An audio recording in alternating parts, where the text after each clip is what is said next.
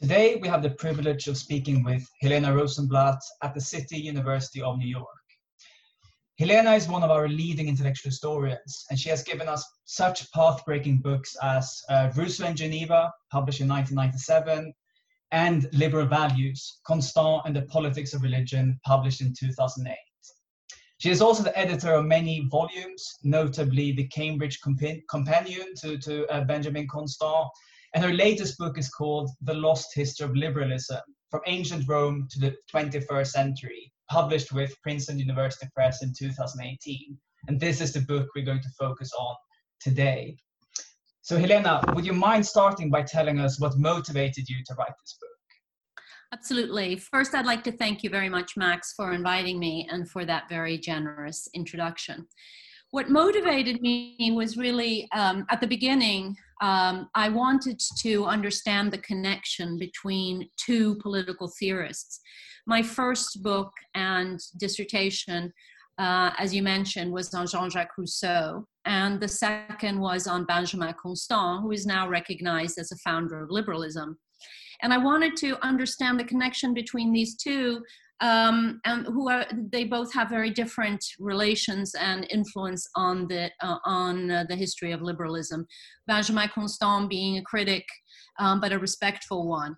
And um, then, as as I started to read around, you know, thinking about this, I realized that there was there was no history of liberalism available with the kind of span and scope that I thought that the topic deserved. I mean, it's such an important concept for us, uh, liberal democracy, and even in today, um, all the discussions about the crisis of liberalism and so on. I wanted to uh, write then um, a big book also. I mean, a, a, not a big book, but a, on a big idea. I wanted to get away from writing just a book about one thinker in context and something broader, uh, perhaps with some relevance.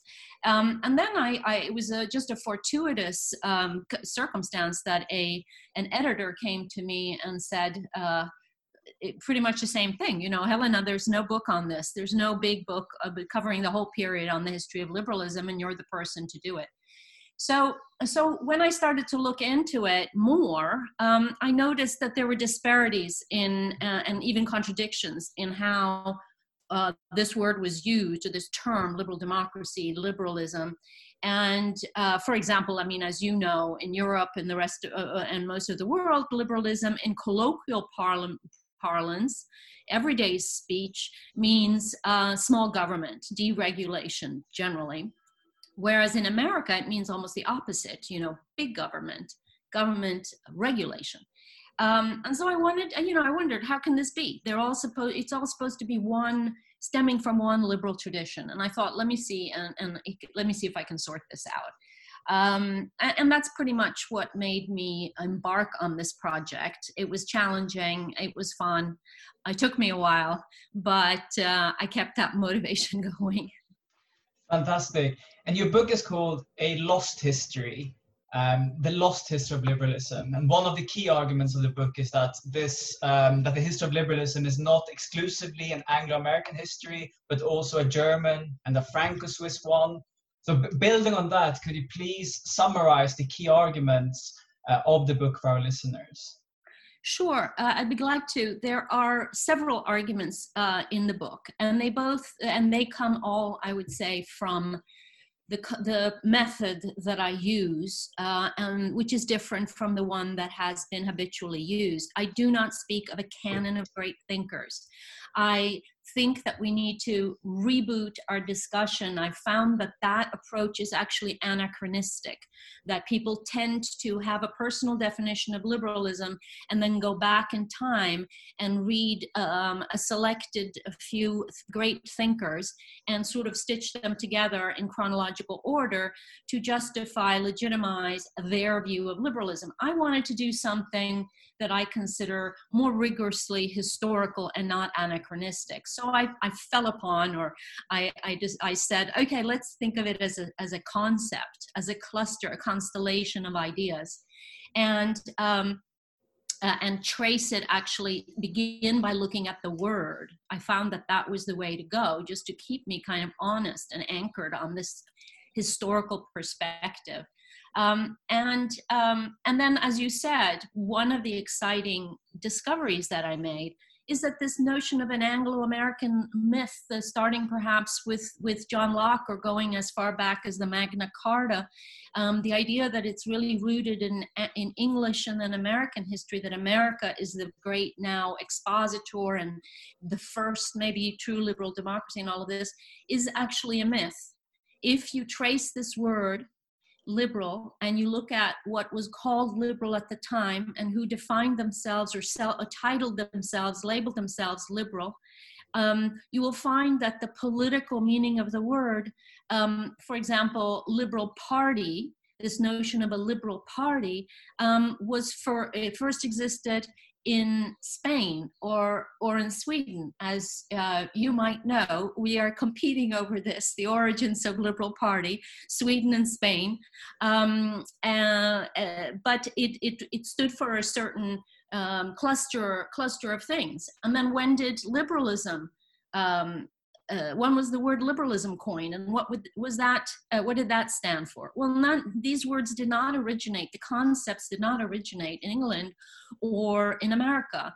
Liberalism as a concept and as a word was was coined in france in the wake of the french revolution around 1813 uh, it came to America as a description of American politics and also of English politics. It became like a political term very late like in the beginning of the 20th century, according to my my research. And um, so, so that was one of the arguments that it comes, it came out of the French Revolution throughout the 19th century. It was associated with French revolutionary politics, France's successive revolutions. The word, even when it was used to mean something political, in England and, and in America, it was often spelled with an E at the end or rendered in italics to kind of um, accentuate its foreign origins and sometimes its dangerous uh, uh, qualities associated with French revolutionary Jacobin policies and the, the danger of this. Um, the second main uh, discovery and argument that I make is uh, what you also mentioned is the German influence on liberalism. The first liberals were mainly concerned with uh, dismantling the absolute monarchy that what, what we might call what we do call the throne and altar alliance in france and instituting a constitutional monarchy uh, that recognize individual rights, the rule of law, civil, civic equality, and a number of rights, correct? But um, towards the middle of the 19th century and towards the, and, and later, um, when the effects of the Industrial Revolution became clear, uh, the kind of endemic poverty people were seeing in the cities, where people did not seem to be able to rise up. They were stuck in, the, in this thing that was also referred to a new word called pauperism. Some German ideas became um, popular. People started to read um, a certain group of, of German political economists who were advocating a more humane economics um, a, a intervention to help the poor, to give them the opportunity to, to raise them up with things like um, insurance, uh, factory legislation, um, uh, loans, uh, new ways of, of lend, lending the money, and so on, to, to get them back on their feet. And this um, became what's called reading this, these sources and, and, of course, also looking at the new circumstances. Uh, European liberals, whether they were French or English, uh, began to speak of a new liberalism, a liberalism that was more interventionist, uh, more regulatory. And that's actually then when we see two streams of liberalism uh, arising. One that stuck to the old model, even maybe made more extreme, more emphatic, that really liberal economic policy, liberalism meant free markets, no regu- you know, very little regulation, laissez-faire of goods and people, and no, as little government regulation as possible. The other stream advocated um, intervention and more regulation, and that's what we see today, right? We see these two streams, and they're arguing amongst themselves about what is true true liberalism. Now, maybe the third argument, uh, major argument, is that it was this new liberalism imported really from England that came to America as late as the early 20th century and became current um, in the political vocabulary. Um, and it, it, soon they dropped the word new and it was just liberalism. So, very, very late. But because of the two world wars and the rise of the Anglo American alliance, the need uh, to tell um, college students and soldiers, American and English ones, what they were fighting for, uh, it started to become and kind of advertised or taught as an Anglo American tradition uh, what um, uh, America and England were fighting for. Um, then, with the Cold War, um, and, and, this was also with the rise of fascism and um, rise of, of communism uh, and the Cold War, it became imperative to show, you know, we're not totalitarian. This word totalitarianism, by the way, was coined in the 1930s. Some um, other um, really exciting scholars have have shown, and so then American liberalism gets defined very much against this. Uh, we are not on the slippery slope to totalitarianism, as Hayek Friedrich Hayek claimed, and Mises, and these people who said like, "Don't go there. Uh, stop with this new liberalism because it's it's going to lead us to this collectivist um, government uh, philosophy and an interventionist socialist government." Uh, and so liberals in America. Uh, began to define themselves against against this and and emphasized more than ever individual rights and partic- against the government, and more, um, in particular, property rights. And, and, John, and John Locke becomes a, a founder, um, understandably, and read, of course, in a certain way. They wanted a safe ancestor, if you will. Um, they wanted somebody uh, who they could use uh, as a founder. That, that's really when it became a, a Americanized and, and called a tradition.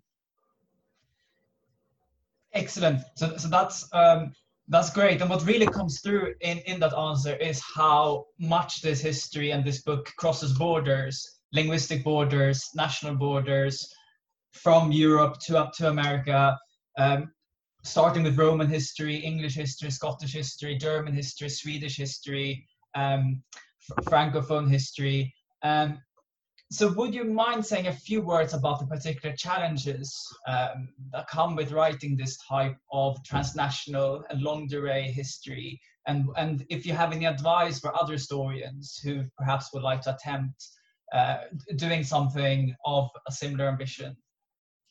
Well, it took me years, uh, frankly. I, I was very much a fan of the Cambridge method of the Quentin Skinner uh, approach, if you will. My first two books were really contextual um, studies of uh, each of a different great thinker, really placing them in their environment, their historical times, what questions they, um, the problems that they wanted to address, and so on. So, but with a with a con- with a concept like like um, like liberalism uh, that doesn't really work. Uh, so you know how it doesn't work. I still wanted to do a rigorously historical uh, take a rigorously historical approach to the topic. Um, but of course, I needed some some some other method, and uh, I fell upon uh, conceptual history. Actually, a friend of mine, Mel Richter, who's a great great scholar, um, now has passed away, but uh, was constantly whispering in my ear, Begriffsgeschichte, Begriffsgeschichte, Koselleck, uh, um, you have to do that. So um, I have to say that I started out with a more traditional approach. I thought, I kind of instinctively thought, oh, I'm going to, I'm going to do, you know, a chapter each on what, who I recall, who I consider the great thinkers of the liberal tradition. And so I, I studied, and this is why it took so long because I started out with that approach. And I wrote, you know, and I studied again John Locke, I studied all these different things. And then suddenly I said, like, well, hey, wait a minute well, it started first like I started to like, who am I going to include? Benjamin Constant, Madame de Stael. Should I include Wollstonecraft? Who who should I include in this in this? And why would I include? Is it just I've decided that these people are are um, the the founding fathers, the part of the canon of liberalism was you know, and um, and I realized you know John Locke didn't call himself a liberal. He didn't know what liberalism was. It didn't exist.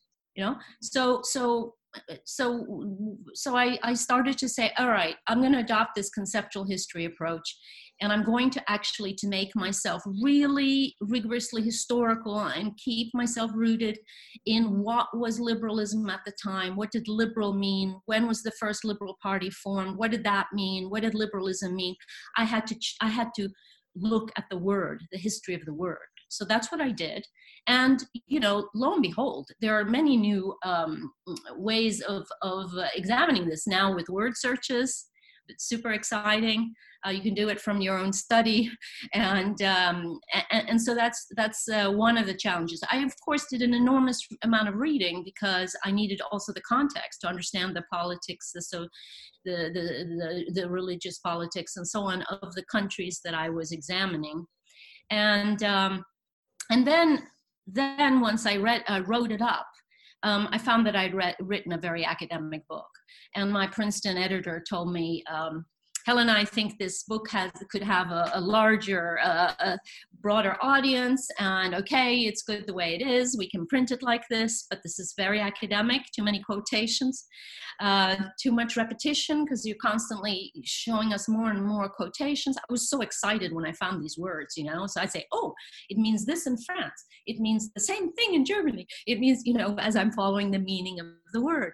Um, she said to me, drop that and so I, I tried, and it was so hard for me um, with the academic kind of methods and atmosphere that I had appreciated and been part of. But I did it, I, I rewrote the thing three times. You know what happens? What happens when you drop so many quotations is the book changes. It started out as more of a proof, like I've found this thing, and I'm, and here are, here's more proof. Here's more quotations.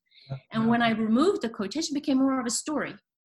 Yeah. You know, yeah. more of my voice, which is what my so I I really recommend to to young scholars to reach to try to write more in that way to try to think of a broader audience. I mean, a dissertation is one thing. When you turn it into a book, try to do that. It's a challenge for all of us, a big challenge. But at a time when the humanities are in crisis, at least in America, when history departments are suffering, um, I think more than ever we need to tell people, show people how important history and intellectual history um, is. So be brave, um, yeah. take on big topics, uh, don't get wrapped up in the scholarship. You can do that in your dissertation drop some of it, not too many name dropping in the text itself, and write yeah. for try to reach more people. That, that that's great. And now I also realize that I pronounce your name in the Swedish way, Helena rather than Helena, uh, which I, I, think I can get away with since since we are both actually Swedish. Um, I hope so anyway. Um, okay, so so you've already gone in the direction of uh, where I wanted to go and what I wanted to ask you next. Um, so you've already answered the question I want to ask you next to think to an extent, but maybe you still have something you would like to add because I wanted to ask you uh, when you were researching the book, was there something you found that uh, that surprised you um, in a particular way? And how did that change your the arguments uh, and the book? So something we already touched on but maybe something yeah yeah, yeah. again again i suppose it was this the big revelation was um, that the anglo-american tradition is a back is is, mm-hmm. is a, something that is I, I mean i think all traditions in fact are constructions made after the fact right? Uh, and so this is this was terribly this was a big surprise. The big surprise was also germany's um, influence. Um, I mean, France and Germany are, well, Germany is often said to have an illiberal tradition, right? No liberal tradition at all. France, uh, in recent scholarship and up, up until recently, has been said to have a, like a faulty, uh, something wrong with their liberalism. They did, and, and you read books and they'll say they didn't have a John Locke you know? So um, so this idea that uh, that american anglo-american liberalism um, is is is the uh, the first the ur liberalism if you want it was wrong and that was very surprising. And the other thing is what i uh, okay and the other thing that's related to that um, was a revelation. I don't know if it was a surprise but it's it's this idea that liberalism has never been one thing that people have argued there have been heated debates uh, among liberals about what it meant. Not just that that business about the two streams, like what's the true liberalism? Is it laissez-faire or interventionist? But also like how large should the electorate? Be? Women or not? Yeah. There were people who were who were quite racist and and uh, and promoters of eugenicism, one of the really dark sides of liberalism. And others said, no, you're betraying your principles. So this, and then that it, it evolved over time. Liberals were practical um, thinkers and often political actors in in parliaments, um, lawmakers, right? And what I do in the book, by the way, is also read a lot of newspapers. That's what I was doing word searches in. Word, uh, you know, so journalists are part of the this, my story, of course, and kind of more regular people, if you want. And then finally, I guess what I mentioned also is is um, is this uh, getting rid of the quotes, how difficult that was, and how it transformed the book mm. into kind of a different thing a story as opposed to a proof is the way i kind of you know summarize it. Excellent. Thank you very much. And and this was a book published um, in 2018 but it's already had a significant impact with many book reviews already a lot of discussion. Um, so as the writer of the book um, if you um, what what is it that you would like readers to take away how would you if you could decide uh, or influence, how would you like readers to um, to read the book, and what would you like them to take away from it? Well, I think that the past can give us some some per- perspective, and also maybe even hearten us in one way. Heart, you know, give us some um, courage, because liberalism has always uh, been something fragile. Uh, liberals have had to fight hard. They've had uh, really formidable enemies all across, you know, or adversaries at least. Enemies is a big word, but is a strong word. But you know, originally the Throne and Altar Alliance, who called them, you know, sinful. It was a, it was a plague. It was a poison. Um, uh, uh you know, we think of today's debate as in civil. We talk about it a lot on uncivil, how rude people are being to each other, uh, and how polarized uh, the political debate is, at least in America and um, and it's nothing compared to what was said in the 19th century. Mm-hmm. Uh, secondly, I would say that um, lib- the, the, idea of illiberal democracy, although they didn't call it that, um, the, that term came came quite a bit later and meant something different. Um, liberal, demo- you know, was they would not be surprised by the ri- rise of illiberal democracy today, the the rise of populism, demagoguery. They faced this almost from the beginning. I, it, there is a way that you can see, and I think I make that argument that liberalism was invented, it was conceptualized um, as a response to Napoleon's demagoguery and dictatorship. It was a way to prevent this, this, this, um, this constant danger that the people, and you know they were no democrats they were not for universal male suffrage for a very long time liberals they were quite elitist and the reason for that is they felt that the crowd um, the electorate um, the, the the masses um, were irrational, uneducated, prone to violence, and very susceptible to demagogues who would cater to their worst instincts and then uh, take over power. Um, Napoleon, uh, you know, instituted universal male suffrage. He ruled by plebiscite a lot, trying to, you know, uh, go around representatives in in the Chamber of Deputies, and then dismantling uh, everything liberals had had fought so hard for rule of law um, uh, uh, freedom of the press um, and uh, and such thing uh, used spies used uh, propaganda. So all of this has a history um, and and um, and I think the other thing that we should take away from is that it's been constantly liberalism has constantly been reimagined, reconceptualized, uh, reinvented, if you will. Liberals, I think I said earlier, have been practical, have been reformers. Not these. We focused a lot on these philosophers, but really um, liberalism has not been one thing it has evolved because liberals have been very uh, very attentive to circumstances to because they were lawmakers, because they were journalists and so on, they're reacting to what's happening on the ground and they reconceptualize themselves. That was new liberalism. That's what it was, is a new new way of, of being true to the core principles of liberalism, which is the love of freedom and generosity, if you go all the way back to Rome. So that's it. And I think that today, with the situation, this crisis that we are facing, this existential crisis, which is really serious, we have to understand that it's always been a fighting faith. Uh, liberals have been brave, courageous, and have had to f- fought, fight against formidable obstacles, and they have known how to reinvent themselves. And I think maybe it's a moment that we need to think about a way to reinvent ourselves to address this problem we're seeing around the world. That, that's excellent, um, Helena. And this would be a great place to stop. But before we let you go, we have to ask you what you're working on now. So you described in the beginning of the interview how this work on liberalism um, has been growing out of your previous work on Rousseau and perhaps especially Constant. So, so how, where do you go from from here? I am actually going to be writing, and I started to think about uh, an intellectual biography of Madame de Stael.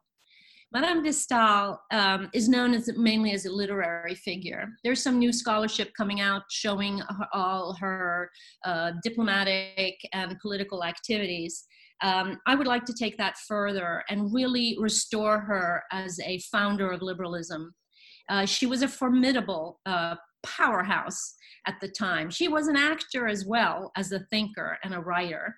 Um, she was, you know, the the the famous uh, quote saying uh, at the time was that there are three great powers in Europe um, England, Russia, and Madame de Stael. Uh, Napoleon was so frightened of her, he kept exiling her. She ran a think tank that was a, a, actually a, a place of collaboration. She tried to put, hey, for us it's interesting, she tried to make Bernadotte uh, king, constitutional king of France. She conspired with the Tsar of Russia to do that. She went to Sweden, uh, right, to convince him to mm. to do this. Uh, she was unsuccessful, of course, but she was really a figure um, is so fascinating in so many in so many ways. So I'd like to bring this out. I know it's I'm going back in a sense to one person, but I do hope to write it in this first of all this readable way, and then show her global influence and the kinds of broad influences she had. And I think it's going to change our view of liberalism because again we've been we have been uh, lining up these canonical thinkers. If we include Madame de Stael, there's going to be more emphasis on emotions, on passions, on morals, how important these are because she was very concerned with that. Fantastic. So that's going to be a book we're all looking forward to, and we're looking forward to uh, for, for, this debate about liberalism um, to continue. So thank you very much, Helena, for your time today. Thank you very much. I enjoyed it tremendously.